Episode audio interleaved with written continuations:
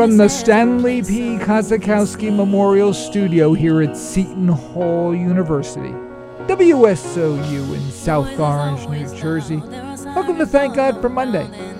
I'm Brother Greg Cellini of the Franciscan Brothers of Brooklyn, the class of 85. Once again, my great pleasure to be your co moderator for our show today. Millennial crack co host Gina Pirro is once again with us. Great morning, Gina. Good morning, Brother Greg. The purpose of Thank God for Monday is to inspire you, our listeners, to take personal responsibility for your professional satisfaction. We want to provide you hope, then healing and peace in these turbulent times. Motivate you to search deep inside yourself in the quest for fulfillment. Alicia Keys says it perfectly in our opening song There's Nothing You Can't Do. As always, listeners, really up to you as how to utilize the information we provide, take full accountability for the decisions you make, and resulting outcomes. Now, one of the goals of our show, thank God, for Monday is to introduce role models.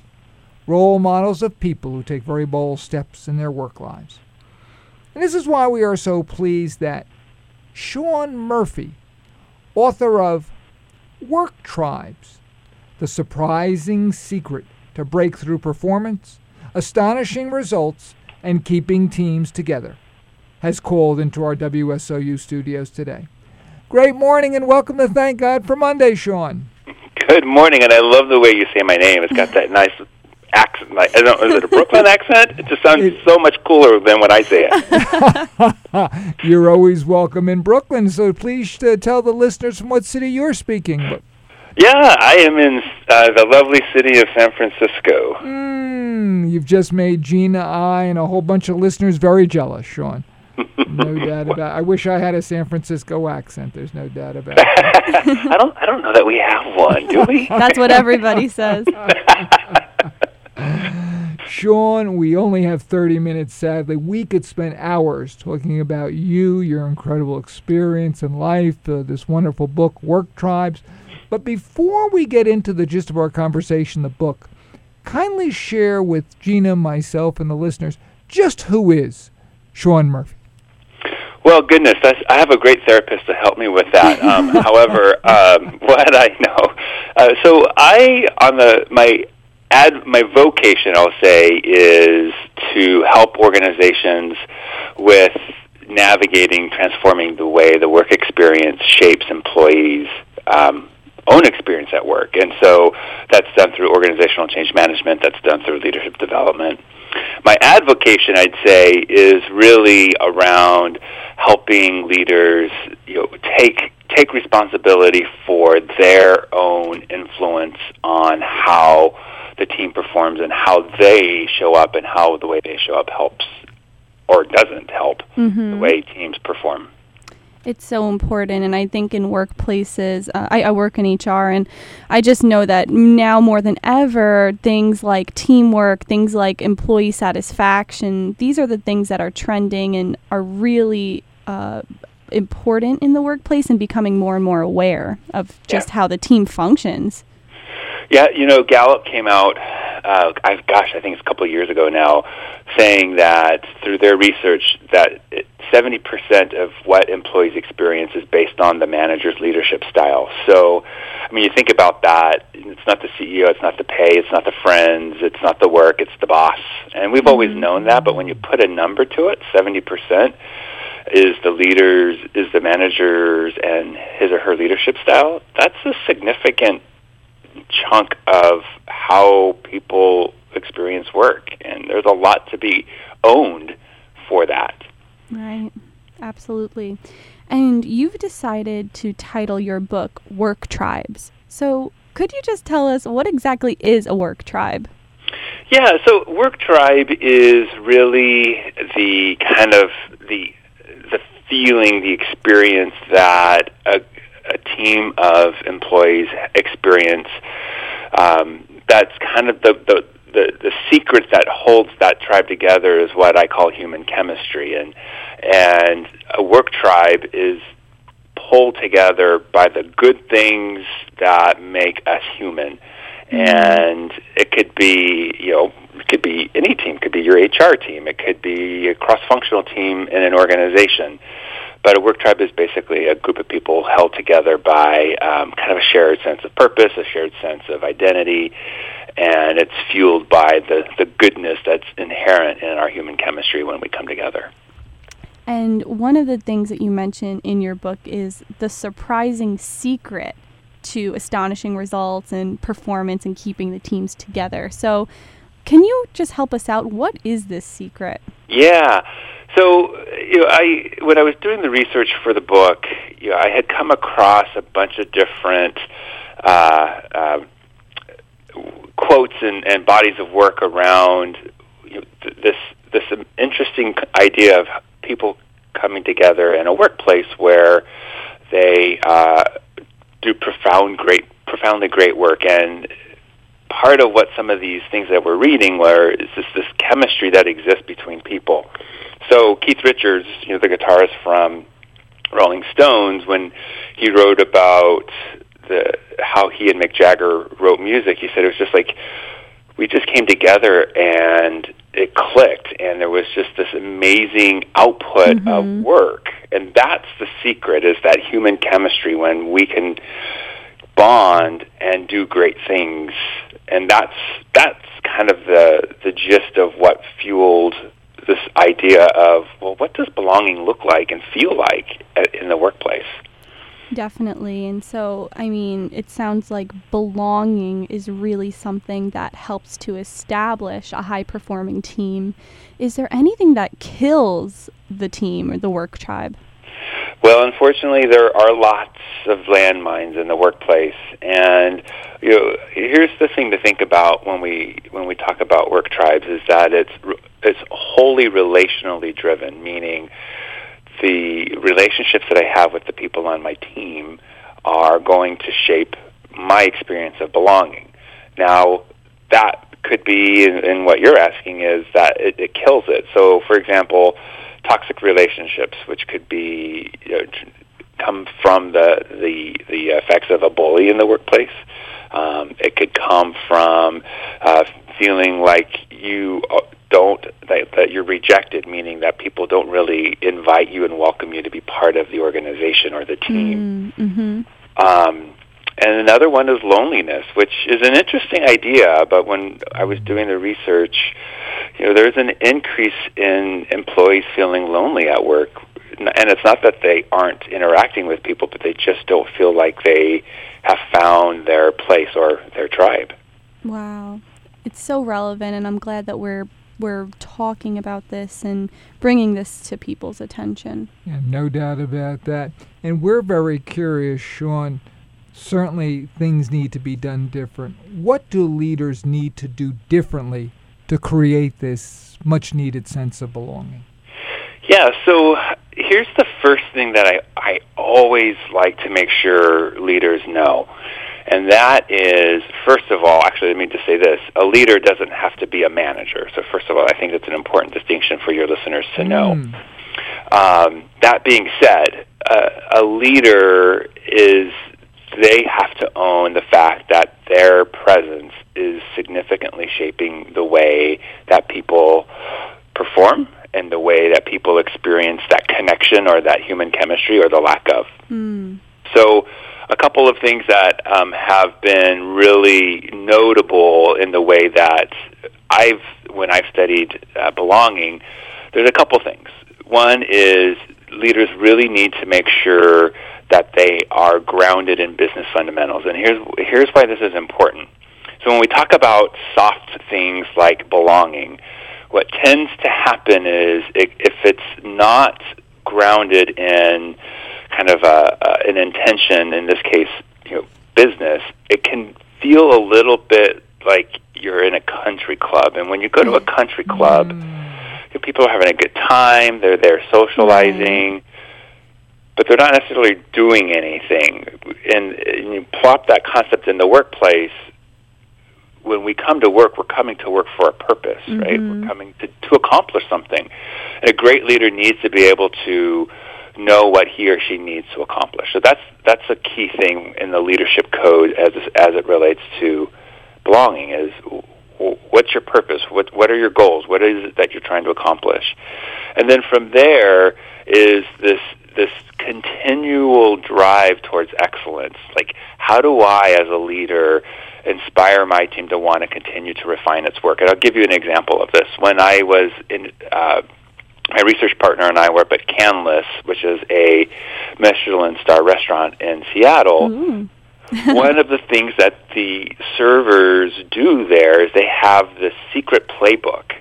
And when I asked to see it, they kind of like basically in a very polite way said, "No way, Jose, you're not going to get to see this." but what this playbook does is it's their code and how they interact with the guests once the restaurant opens. And one of the things that I that I witnessed was it didn't matter what was going on if there was an emergency in the kitchen or some sense of urgency whenever a guest walked by they stopped and let the guest go to wherever the guest is going mm. so what this pointed out to us is that they practice from this playbook and make sure they're all they all know what it is that they need to be doing to create this great experience in this Michelin star restaurant. And so these teams practice together, and that's in part encouraged by the leader. So that leadership code of continuously elevate excellence is something that needs to be um, part of the, the the way a leader inspires belonging to to emerge. There are a few others like doing it for the tribe, meaning that it's the team's health that is more important than any one individual. Right? Mm-hmm. All teams have superstars, and you have team members who might be just good. You know, they just grind out and do work, but there may not be the the superstar. But the superstar is not more important than the, the individual. The team's health is paramount right. for belonging to to happen. Now, if we perceive, Sean, there are not one, not two, but three elements that really shape belonging. I don't know if you've touched upon them, and if so, maybe we can peel the onion a little bit deeper, or if these are different elements that shape belonging uh, to which I may be referring. Yeah, so are you talking about feeling valued, wanted, and welcomed? Yes, thank you so very much. Yeah, so so some of this work is based on what uh, Brene Brown did with her book Daring Greatly. And what she did is she looked at belonging as kind of a social phenomenon. What what we did is said, okay, so how is this different, or is it different in the workplace? And we just added this concept of welcomed, um, feeling welcome. So here's what it is. So in the workplace, for belonging to be an experience, and keep in mind, belonging is subjective, right? right.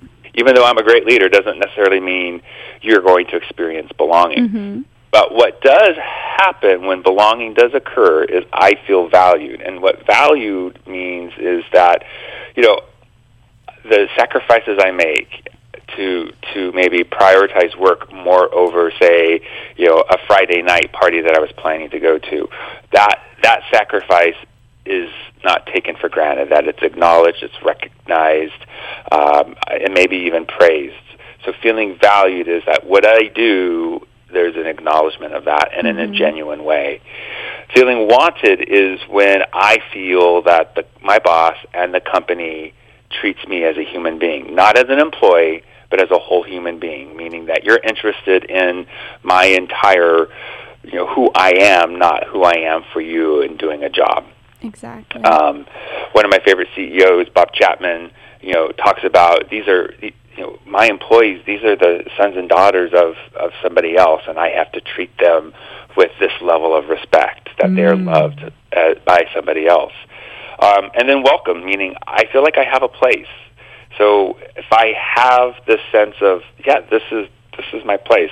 You know, I have a place at the table. I have a place in the team, and the team welcomes me in that is when I feel like that's one of the contributing factors to experiencing belonging. So feeling valued, wanted, and welcomed. There are definitely powerful elements, no doubt about it. Now, this may sound like a silly question, uh, Sean, but what happens if maybe one or two, but not all three of these elements aren't really yeah, part of the yeah. experience of belonging? It's an interesting question because you know, you can experience feeling valued, meaning like, yeah, my boss definitely makes sure that he, you know, thanks me for, you know, prioritizing mm-hmm. work on a Friday night. But if I don't feel wanted or welcome, well, then I'm just going to have this sense that, well, you're just basically using me, right? You, yeah. you, know, you got you got a fire drill and you need me to do it on a Friday night.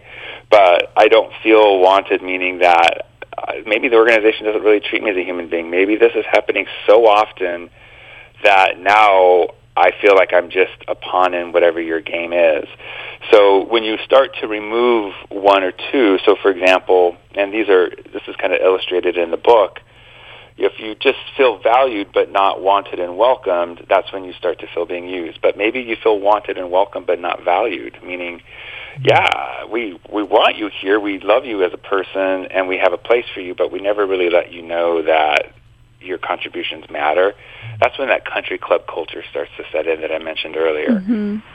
Um, so th- there's different outcomes that happen when one or two of the elements that make up belonging aren't present.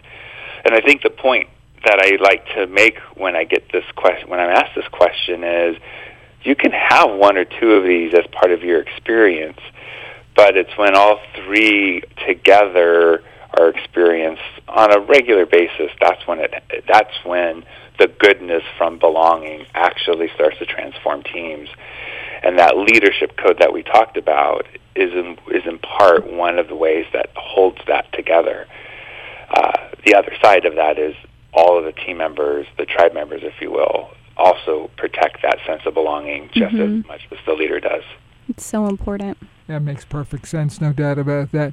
Listeners, for anyone who's just tuned in, welcome to Thank God for Monday, the weekly talk show about the workplace here on WSOU 89.5 FM locally, streamed around the world. www.wsou.net. I'm Brother Greg from the Franciscan Brothers of Brooklyn, class of 85. Our great crack co host Gina Piro is with us today once again. We've got a very, very special guest with us today. His name is Sean Murphy. He's the author of Work Tribes The Surprising Secret to Breakthrough Performance, Astonishing Results, and Keeping Teams Together, calling in from lovely San Francisco, California. And uh, we've been talking all about this great book. What is a work tribe? How do we make people feel belong? All of these very, very important things to the workplace. And we're going to continue with some other questions for Sean. So, Sean, a lot of the work that people do today is considered global, right? We are always emailing and doing virtual meetings and etc. So, do you think it's possible to develop meaningful relationships through virtual teammates and virtual meetings? I love this question, and here's the reason why. Because when I started the book, my my professional assumption, based on experience, was no. That yeah, mm-hmm. we could have good relationships, but not meaningful in the same way that when you and I are in the same you know conference room working through something. Right. And through the research that I read, what I found is that the brain is always in this state of learning. And, and it's important. It might be weird that I'm even starting to answer this question with the brain, but the brain is when we are interacting with people that we enjoy, that we like, that we appreciate, that we value. The brain releases a neuropeptide called oxytocin. And Mhm. oxytocin is something that is kind of a bonding chemical. That it bonds people together. It's what you know inspires a mom to pick up her crying baby instead of running away. Right? it, it's it's part of our kind of long genetic history, if you will. Here's why I'm saying this: is it used to be that the belief used to be that while I can see you, say maybe on like a conferencing uh, video solution, my brain doesn't necessarily release oxytocin. Well, what we have found is that's not true. The brain has adapted to these type of interactions to where we can actually start to experience you know these bonding moments even though I may never see you in person Mhm. physically in person. So what's the good news about that is for these global teams uh, we can actually experience meaningful relationships and the reason why I mentioned the brain is from a scientific perspective, or maybe totally nerding out with you and your guest or your listeners, Mhm. is that yeah, we can. We now have evidence that we can have just as meaningful relationships with our colleagues who are virtual compared to those that we might see on a day-to-day basis. Um, so, long story, a long answer to your question, but yes, we actually can now there's proof that we can have really meaningful relationships when people are not in the same wow. space as we are. And that is so relevant, as we mentioned, because now more and more people are communicating in these ways. So we yep. just kind of wanted to check in on what your thoughts were, which was great. So, uh, in your book, you have what you call like model companies that you have studied. Do you have one major like favorite story from any of these model companies you've done your research on? Oh goodness. um, yeah. So actually, so one of the model companies that I studied is um, Barry Wehmiller, and I mentioned Bob Chapman just a few minutes ago. He's the CEO of Barry Wehmiller which is a global organization, um, kind of in the manufacturing industry. And one of, and I've known Bob Chapman now probably for five plus years. Wow. And he tells a story that I wish he could be on the phone to tell it to you, but it's basically this. He was at a wedding of one of his employees, and that's when he got this realization that these aren't employees these are actually the sons and daughters of other people and that was such a profound realization for him mm-hmm. that it t- totally shifted the way that he looked at how he needed to lead the company to be able to cherish the, the the employees. And you don't hear that language much in, in, in business today. I cherish my employees, right? You might say, "Oh, yes, we want high employee engagement and that kind of stuff," right. but he cherishes them. And the reason why I share this is because it totally changes the way that he started to interact with his his senior management team and and their chief human resource officer.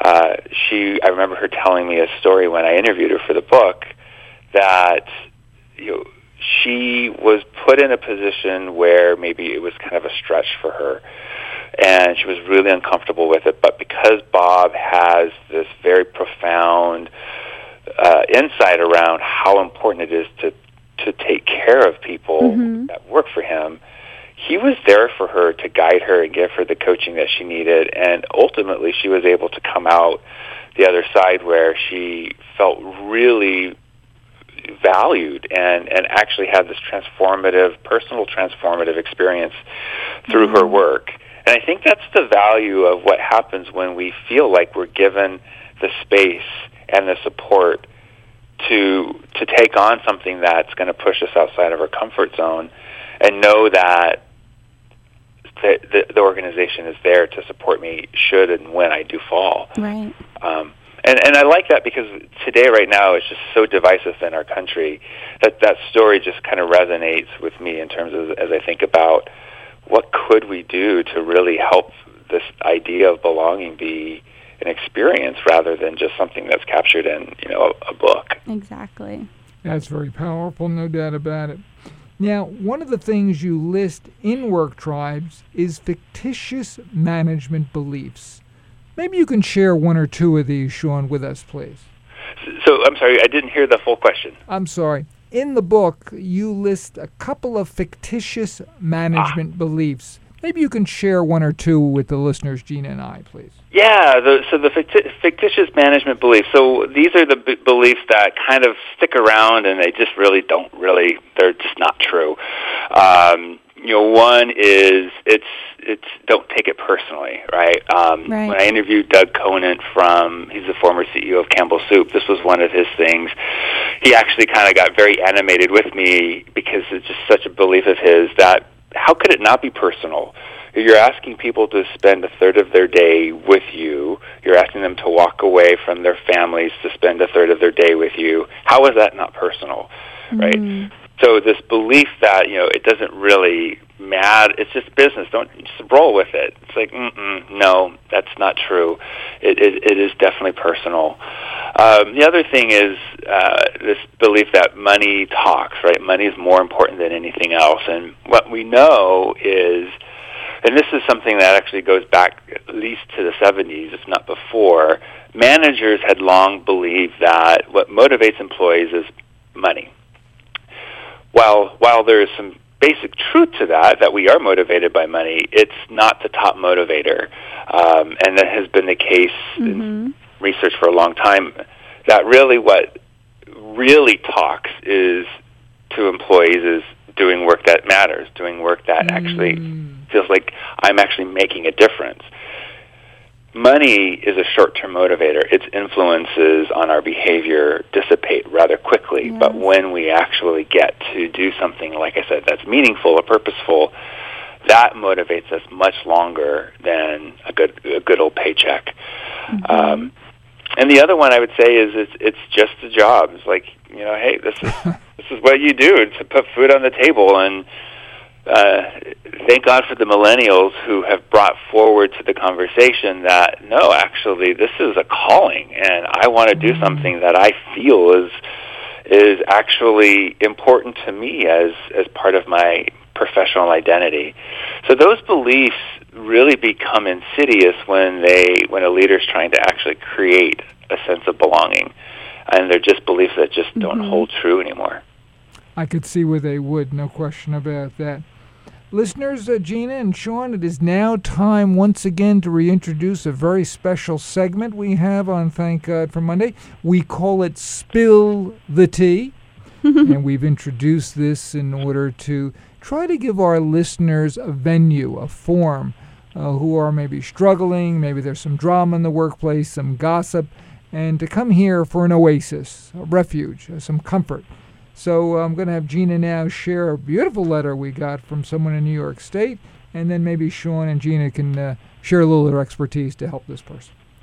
Okay, so this comes from Victoria from the New York area. She says, My coworker has been complaining to management about my work ethic. However, I have full confidence in my work ethic. This person has deep psychological issues and has even suffered trauma, which makes him often irritable, and he actually recently lost his mother. I need to know how can I maintain professionalism while maintaining my own sanity by understanding that it's not personal. How do I deal with this? Please help yeah. me out. Boy, that's a tough one because uh, you know when there is, when there are psychological factors in place, I mean, that that makes it very tricky, not just for you, but also for the organization, right? Um, and and Gina, with the, your HR background, I'm, I'm sure you kind of see all kinds of HR mm. red flags going off in oh, this yeah. situation. but here's to, to, to kind of protect yourself and to feel good about how you are managing this situation. I think what's important to point out is first and foremost, focus on behavior and not the person. So mm-hmm. while this person's behavior might be are, uh, while excuse me, while this person might have experienced something that has caused some psychological trauma, um, there's nothing that you can do about that. But what you can do is focus on the behavior. Now, I don't know the degrees in which this person's psychological um, concerns are a factor in how he shows up with you in mm-hmm. terms of mm-hmm. how he interacts. But I would just if if he's being aggressive, um, maybe maybe um, demanding, focus on what the behavior is that makes you worried about how he's undermining your work ethic, and have a conversation with him. Now, if that's not possible, and that may be the case because of some of the psychological concerns that you mentioned, is unfortunately then it becomes a matter of you know making and documenting what it is that is being done, and then making sure you protect yourself by you know going to human resources. And I hope, I hope that you've got an HR group that actually is, is talented and, and and competent enough to help you through this. But my first course of recommendation would be when he does something that you believe undermines your credibility and your work ethic. Talk about the behavior that he with him that he is doing that is causing you to feel that way. And the one thing that I, you know, this is a motto that, that I live by, and it's actually going to be a tattoo of mine mm. soon. Is a Saint Francis of Assisi quote uh, that's been kind of modernized, and it's "Seek first to understand, then to be understood." And what I mean by that is when he does something that leads you to believe he's undermining your work ethic, seek to understand where he's coming from, right? Because we all want to be heard. Right? Sounds like this guy's hurting. Mhm. Sounds like there's something going on there, Yes. and you can't be responsible for that. But you can be responsible for the way that his behavior is affecting you. And rather than coming out and accusing him or being angry at him for what he is doing, say, "Hey, we need to talk." Right? I know you've got something going on, and and personally, and it's and it's been very traumatic, Mhm. and and I am really sorry for your loss. However, we need to talk about how your how you know you undermining what I'm doing is affecting me. So I, I kind of understand what's going on, and then maybe I, and I would like for you to hear what this means to me, and let's see if we can find a solution. What a good, I would always yeah, try that path first, and then if it doesn't work, then escalate from there. Definitely, and I think you've uh, you've struck Brother Greg. I, I Absolutely. see. I like that very, very much. Absolutely, and I think that this is going to help out our uh, our listener a lot. So thank you so much, Shawn, for sharing. Unfortunately, uh, we looked at the clock just now. We are almost out of time, but we do want to ask you: from where can our loyal listeners purchase your book, Work Tribes, and how can they best contact you? Yeah, so the best way to buy the book, go to Amazon or any place where books are sold. You can get it in physical, the digital, and the Audible as well. Um, you know, if you want to check out a free chapter, go to uh, readworktribes.com. And uh, if you are interested in reaching out directly to me, you could email me at Shawn, and that's S H A W N, at getseanmurphy.com. Thank you so much, Shawn. So, listeners, after you have looked up Work Tribes by Shawn Murphy, make sure that you also follow our Thank God for Monday social media. You can uh, stay updated on upcoming guests and possibly win a free giveaway on Instagram, Twitter, Facebook, and LinkedIn. Gina, thank you very, very much. And Shawn Murphy, we can't thank you enough for coming on Thank God for Monday today. We've been enlightened. We've been very inspired. This whole sense of belonging and this whole concept belonging, not one we've delved into here and Thank God for Monday. So you've enlightened us. You've inspired us. Continued joy, continued great contribution, all this wonderful work that you're doing there on the Best Coast and literally around the world. Thank you. Listeners, sadly, we're out of time. Brother Greg and Gina saying, Our hope and prayer is that when you wake up on Monday morning, just like Shawn Murphy, you'll say, Thank God for Monday. For some final blessings today, here's Professor Stan. Most Holy Virgin, Mother of God, Mother of all nations, whose image of Częstochowa shrine bears scars by hostile hands, through your intercession obtained from your divine Son peace through truth and justice for the beleaguered people of the world. Queen of Peace, replace their despair by hope, dissension by love, darkness by the light of Christ.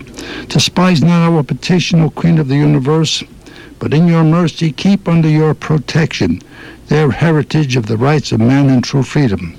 O clement, O loving, O sweet Virgin Mary, Amen. Our Lady of Częstochowa, please pray for us.